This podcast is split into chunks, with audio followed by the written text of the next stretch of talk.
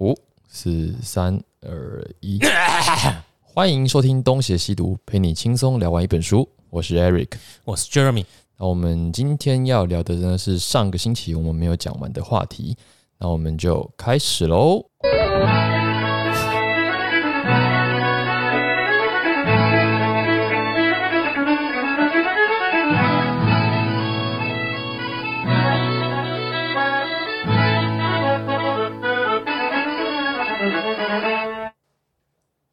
那我们接下来呢，我们就要讲说他回到莫斯科之后，他做了哪一些事情。首先，当然也还是军事啦。我们刚才有先提到说，他在亚速的远征战当中建立了一支海军嘛，这一支军队叫做亚速舰队，这是俄罗斯历史上的第一支海军哦。他打赢了这一场对鄂图曼帝国的胜仗，但是因为缺乏盟友，所以他也很难真的继续往下推进，他就只是保持着紧张的局势。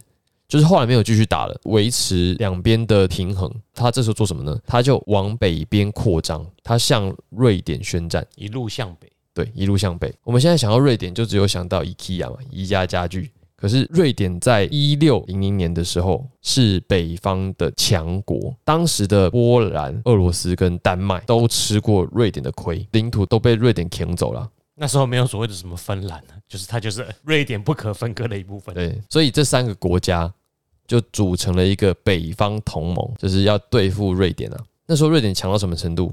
就是制霸波罗的海啊！你就想那个波罗的海是瑞典的国内的湖泊，几乎是内海了。对啊，因为他们当时可能有一些雄才大略的国王。那为什么俄罗斯打算向瑞典宣战呢？因为这个时候刚好有一个年轻的国王即位。那这个国王是十八岁的卡尔十二世，所以 Peter 就想说：，哦，趁你刚即位，我就要你的命。而且你才十八岁而已，对我刚即位的时候十六，哎，怪怪的，怎么会觉得人家很小？因为他已经呃，可能已经大一点了，就是学长嘛。不是啊，按你自己十六岁即位，你怎么会觉得人家十八岁即位是年纪还小？刚即位嘛，所以政权不稳。那趁你还没站稳，他就打算要你的命，这样，所以他就派兵去攻击瑞典，而且是跟丹麦跟波兰一起哦。可是。我们的卡尔十二世，他也不是吃素的，因为据说他的偶像是亚历山大，非常的神勇。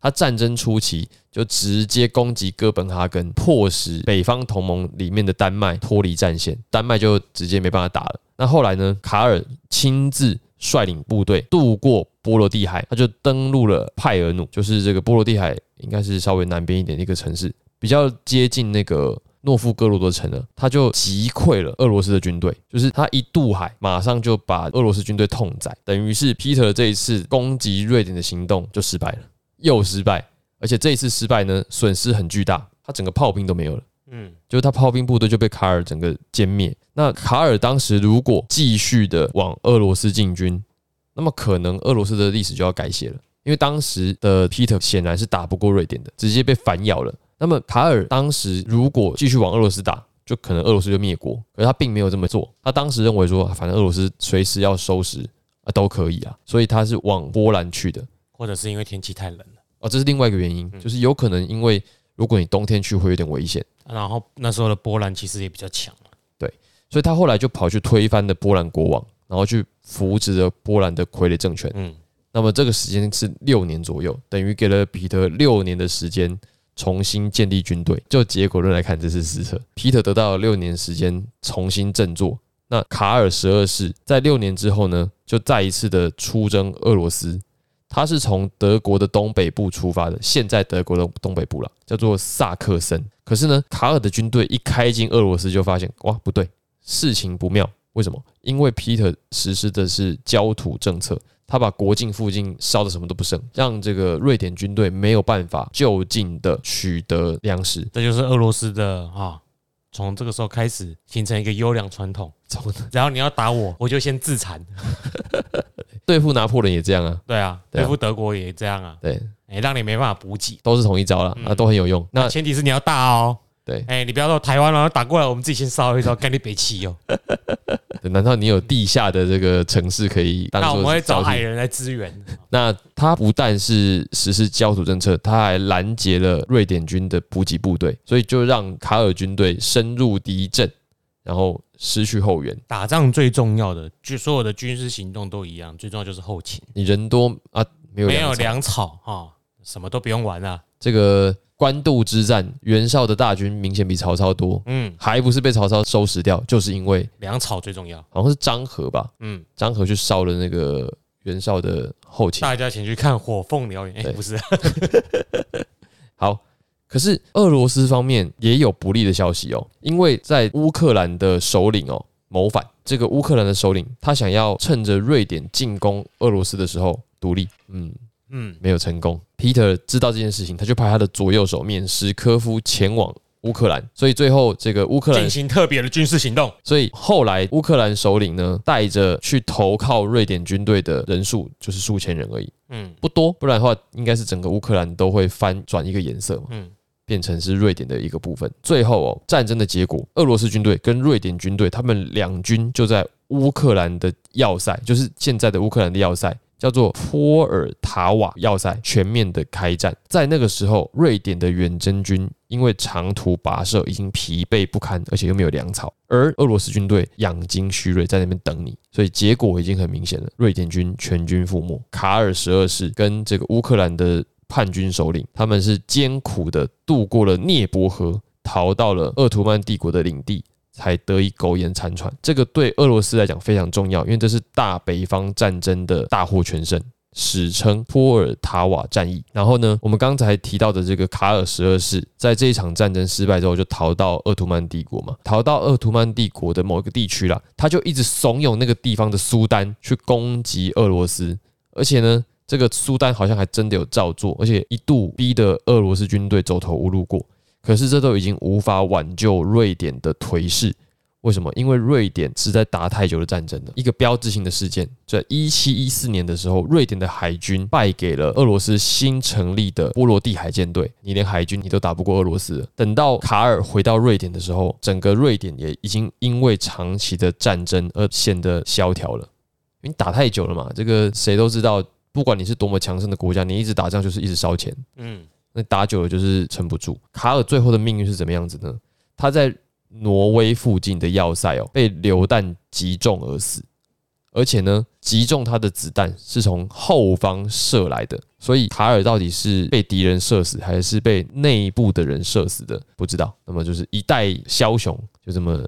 翘辫子。好，在卡尔死后，俄罗斯军队就更加的摧枯拉朽了嘛，他们就打进了瑞典的国土了。到这一步，两方才开始进行和平交涉，就是瑞典也受不了了，好，我们我们和谈。所以他们两个国家就在芬兰的一个小港村，叫做尼斯塔德，就缔结一个条约。那么根据这个条约哦，瑞典必须放弃波罗的海南岸的所有领土。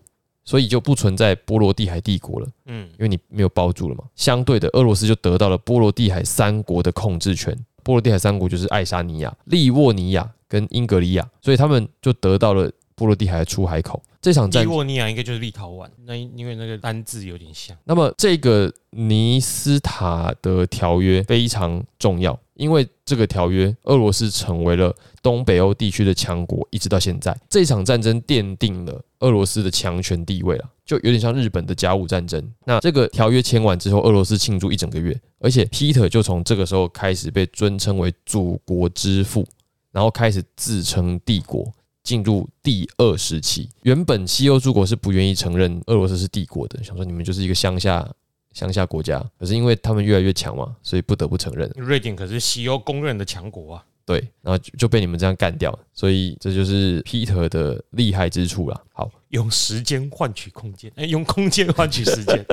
那么接下来哦，我们要讨论一下 Peter 在这之后做了哪些事情。我们刚才先讲到嘛，他登基之后所做的事情，大部分都是军事行为，就是战争。那他的改革也基本上是就着战争而展开的。这里我们要讲的第一件事情，就是 Peter 导入了征兵制哦。我们先讲，就是在卡尔第一次打败 Peter 的时候呢，Peter 有六年的时间休养生息嘛。那么在这六年里面，他所做的第一一个命令就是发出征兵令，他命令全国的村庄。都要从每二十户人家中挑选出一位单身的人士来当军人。那么这条记录就是最早的征兵令，第一次是一七零五年的二月，第二次是同年的十二月，也就是说说在十个月之后，他又发了第二次的征兵令，其实是很快耶。那第二次的征兵令就废除了只挑单身人士的规定。我们刚讲第一次是他要挑单身人士嘛，二十户里面你要找一个单身男性给我。第二次命令是二十户里面你要找一个男性给我，嗯，就有差嘛，就是等于是管你有没有结婚，你给我来，兵不够，看狼啊来，看狼啦，不搞啦，给你来啦。那之后的几乎每一年都征兵，一直征兵到什么时候？征兵到这个波尔塔瓦战役干爆瑞典，才缓和了征兵的基准，因为打赢了不太需要再再征兵了，因为我还要养你嘛。嗯原本是二十户挑一个，打赢之后呢，就越来越放宽，变成四十户挑一个，最后是七十五户挑一个。你的那个分母越大，就代表是负担越小嘛。据说、哦、在他一开始执政时期，就是一开始在打仗的时期，平均每年都要征用两万人的士兵，最高峰是三万人。嗯，而且啊，最一开始的时候，征兵是没有告诉你你什么时候可以回家的。你可能回不了家，就是战死当然就不要算嘛，但是就算你没有战死，他也没有说你什么什么时候可以回去，嗯，这很奇怪的，因为通常来讲，兵役是有一个期限的，我们现在认为是这样嘛。那因为没有告诉你什么时候可以回家，所以愿意当兵的人也不是很多，能闪基本上就是就是要闪。各个村庄不愿意损失人力，所以也通常不愿意交人出去，所以持交士兵是当时各个村庄的常见的状态。对村庄来讲，找谁去当兵也是一个问题啊。你就想啊，如果你是一个能干的村民，我把你弄去当兵，那以后谁来交租？所以最后都是谁去当兵？都是那些穷鬼、酒鬼、懒惰好。难不当兵啊，对，没有问丢，因为大多数的村庄都把兵役视为是惩罚嘛，嗯，所以你要惩罚就惩罚那一些穷的，没有办法缴税的，然后那一些平常在村子里面游手好闲的，嗯好用的农民，领主是不会放你走的，所以要去当兵的，就是那些领主觉得你也是个废物的，你就去当兵。好，这是关于平民的征兵制。那再来讲的就是贵族，其实打仗在中世纪本来就是贵族的义务嘛。贵族平常是过好日子的，在彼得时期的贵族就很惨，他们没有好日子可以过，因为战争主要就是贵族的工作。哎呀，贵族要打仗啊，对啊，那因为彼得在位时间基本上都在打仗，所以彼得时期的贵族都很惨。也就是因为这样，所以基本上可以削弱贵族的势力。你们就去死吧那么彼得的战争时期很长嘛，我们一开始讲的大北方战争到这个波尔塔瓦战争，在这么多年的战争期间，Peter 呢就采取了各种办法，他要去掌握年轻贵族的人数。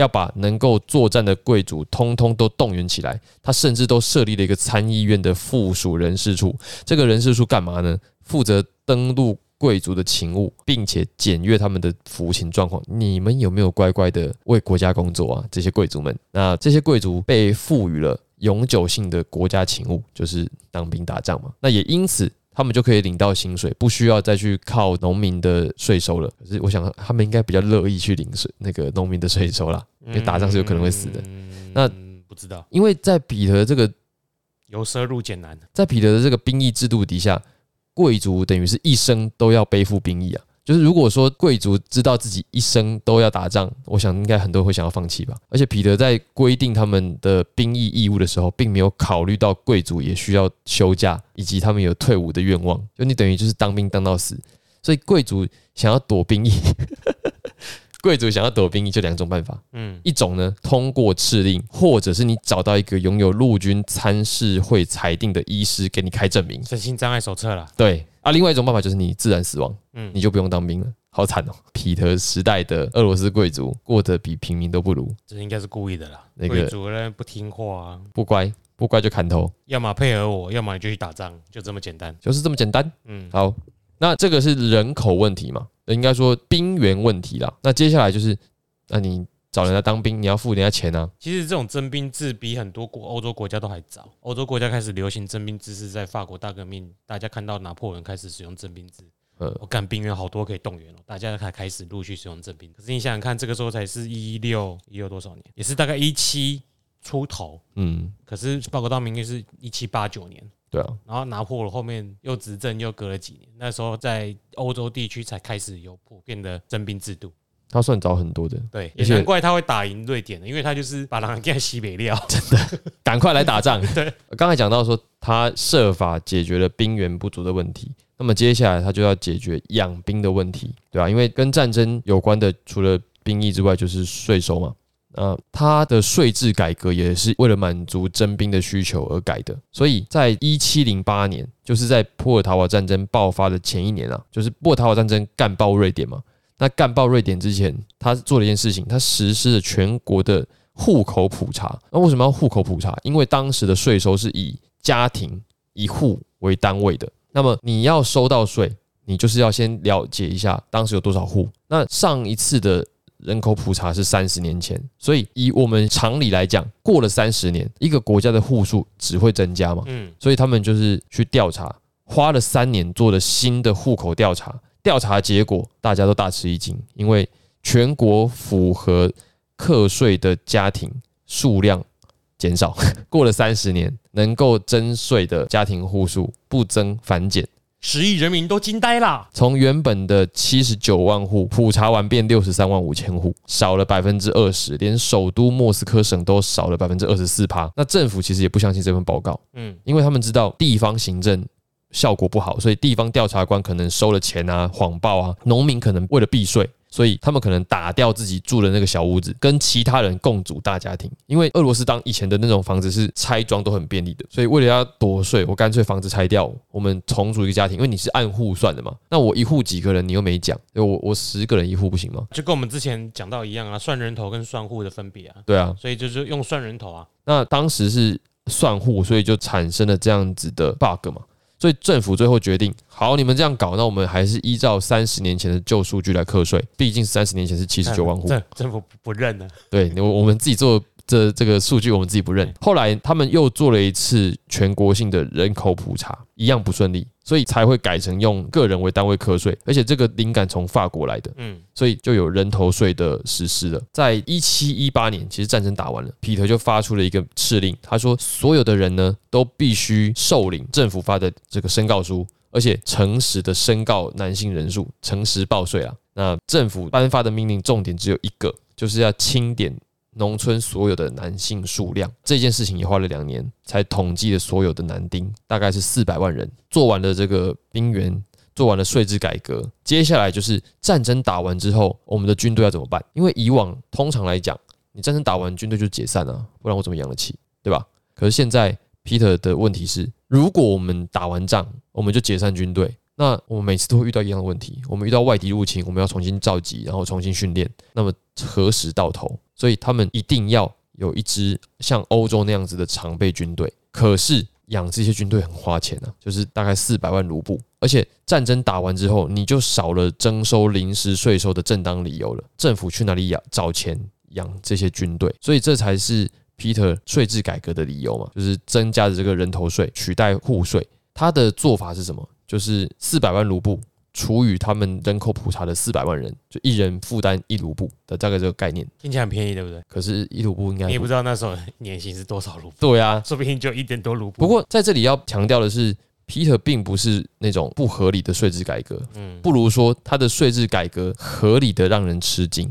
因为后来又做了几次人口普查，发现实际上的人口应该是五百四十万人。嗯，一般来讲，一般政府应该都是那既然这样，我我们就是每个人还是征收一卢布嘛，这样还多收，一百四十万嘛。嗯，他没有，他说既然我们有五百四十万人，降价，对，我们就降价，就把税额降到七十四戈比。那单位是这样，一百戈比等于一卢布，所以就是再减了百分之二十，其实是蛮蛮罕见的。嗯，就像我们只有听过通货膨胀嘛，就是诶，我们今天汉堡加五块，你没有听过这个，因为原物料价格下降之后，汉堡减五块的。